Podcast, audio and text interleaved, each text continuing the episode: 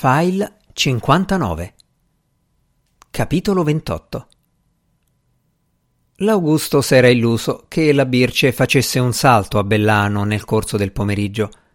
Magari non per la Lisetta morta, anche solo per fare un giro da sola con la macchina e dargli un salutino. E magari portargli un cambio, almeno di calze e mutande. Alle due la Tripolina gli aveva chiesto se voleva mangiare qualcosa – Aveva risposto che doveva andare in bagno un attimo e poi le avrebbe dato una mano. Ma quando era tornato in cucina aveva trovato la tripolina seduta e con la testa reclinata all'indietro come la lisetta. Le mancava la bocca aperta, spalancata. Dormiva. Allora l'aveva svegliata e l'aveva convinta ad andare in camera sua dove riposarsi un po' dopo una mattina del genere. Per il mangiare si sarebbe arrangiato cioè aveva saltato in pratica, sboccocellando un pezzo di formaggio colorato come un tramonto d'inverno. Poi era cominciata la processione dei condomini condoglianti che l'Augusto aveva bloccato sulla porta di casa perché si capiva che avevano intenzione di ficcare il naso dentro lì. Ci mancava che vedessero che la Tripolina aveva il telefono.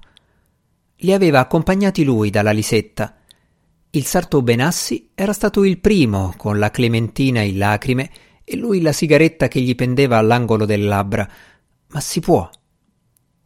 Non aveva detto niente. S'era guardato in giro come a controllare lo stato della casa dove aveva vissuto la Lisetta. La Clementina in lacrime, invece, aveva detto che portava le condoglianze anche del figlio prete con la forfora e poi che non si poteva lasciare sola la Lisetta.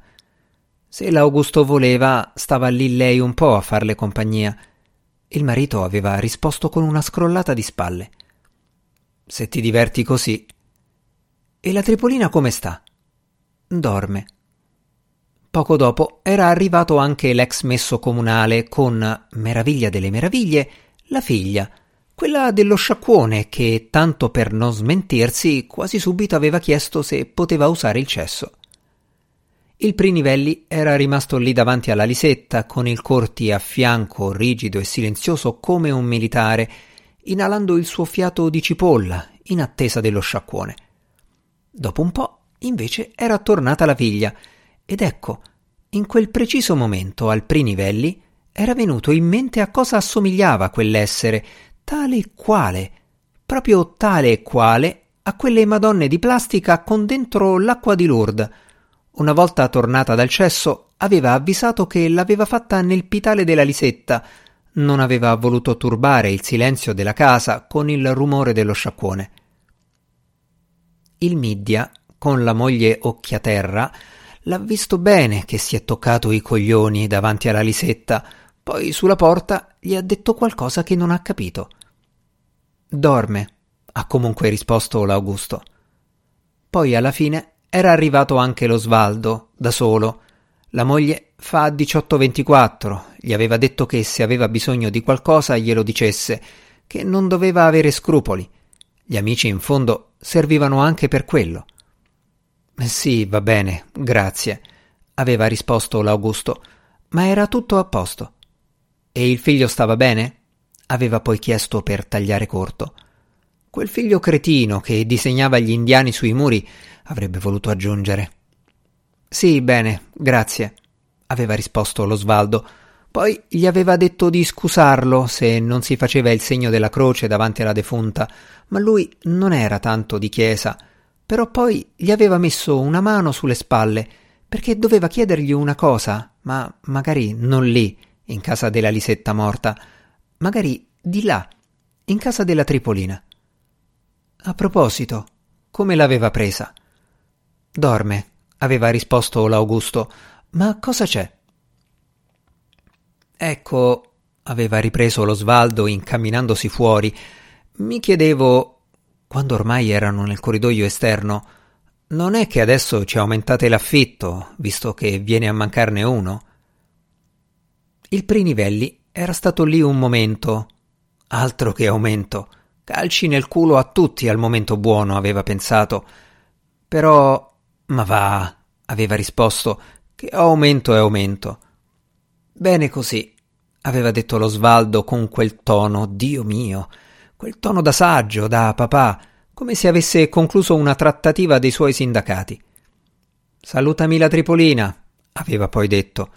L'Augusto stava per dire ancora che dormiva, ma dal piano di sopra era arrivata la voce del sarto Benassi, che andasse a dire alla Clementina di tornare a casa, perché era ormai ora di pensare alla cena.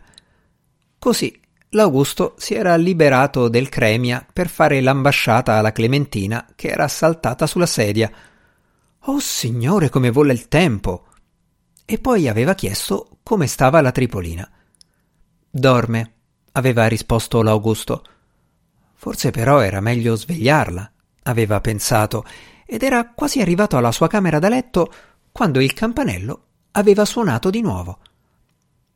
La Birce con le mutande e le calze era stato il pensiero del Prinivelli. Francesco Ziruddu, detto Salamandra, invece, che si era presentato dicendo che aveva appena saputo ed era corso a rendere l'ultimo saluto alla vecchietta. Se la conosceva?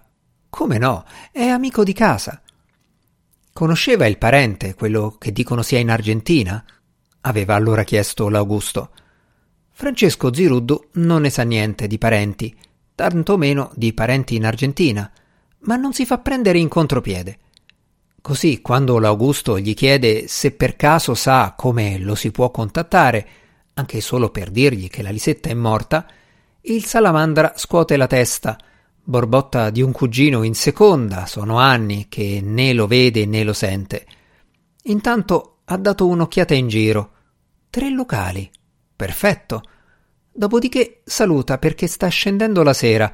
Nella cucina è un po' buio e il naso della Lisetta ha cominciato a dare sul blu.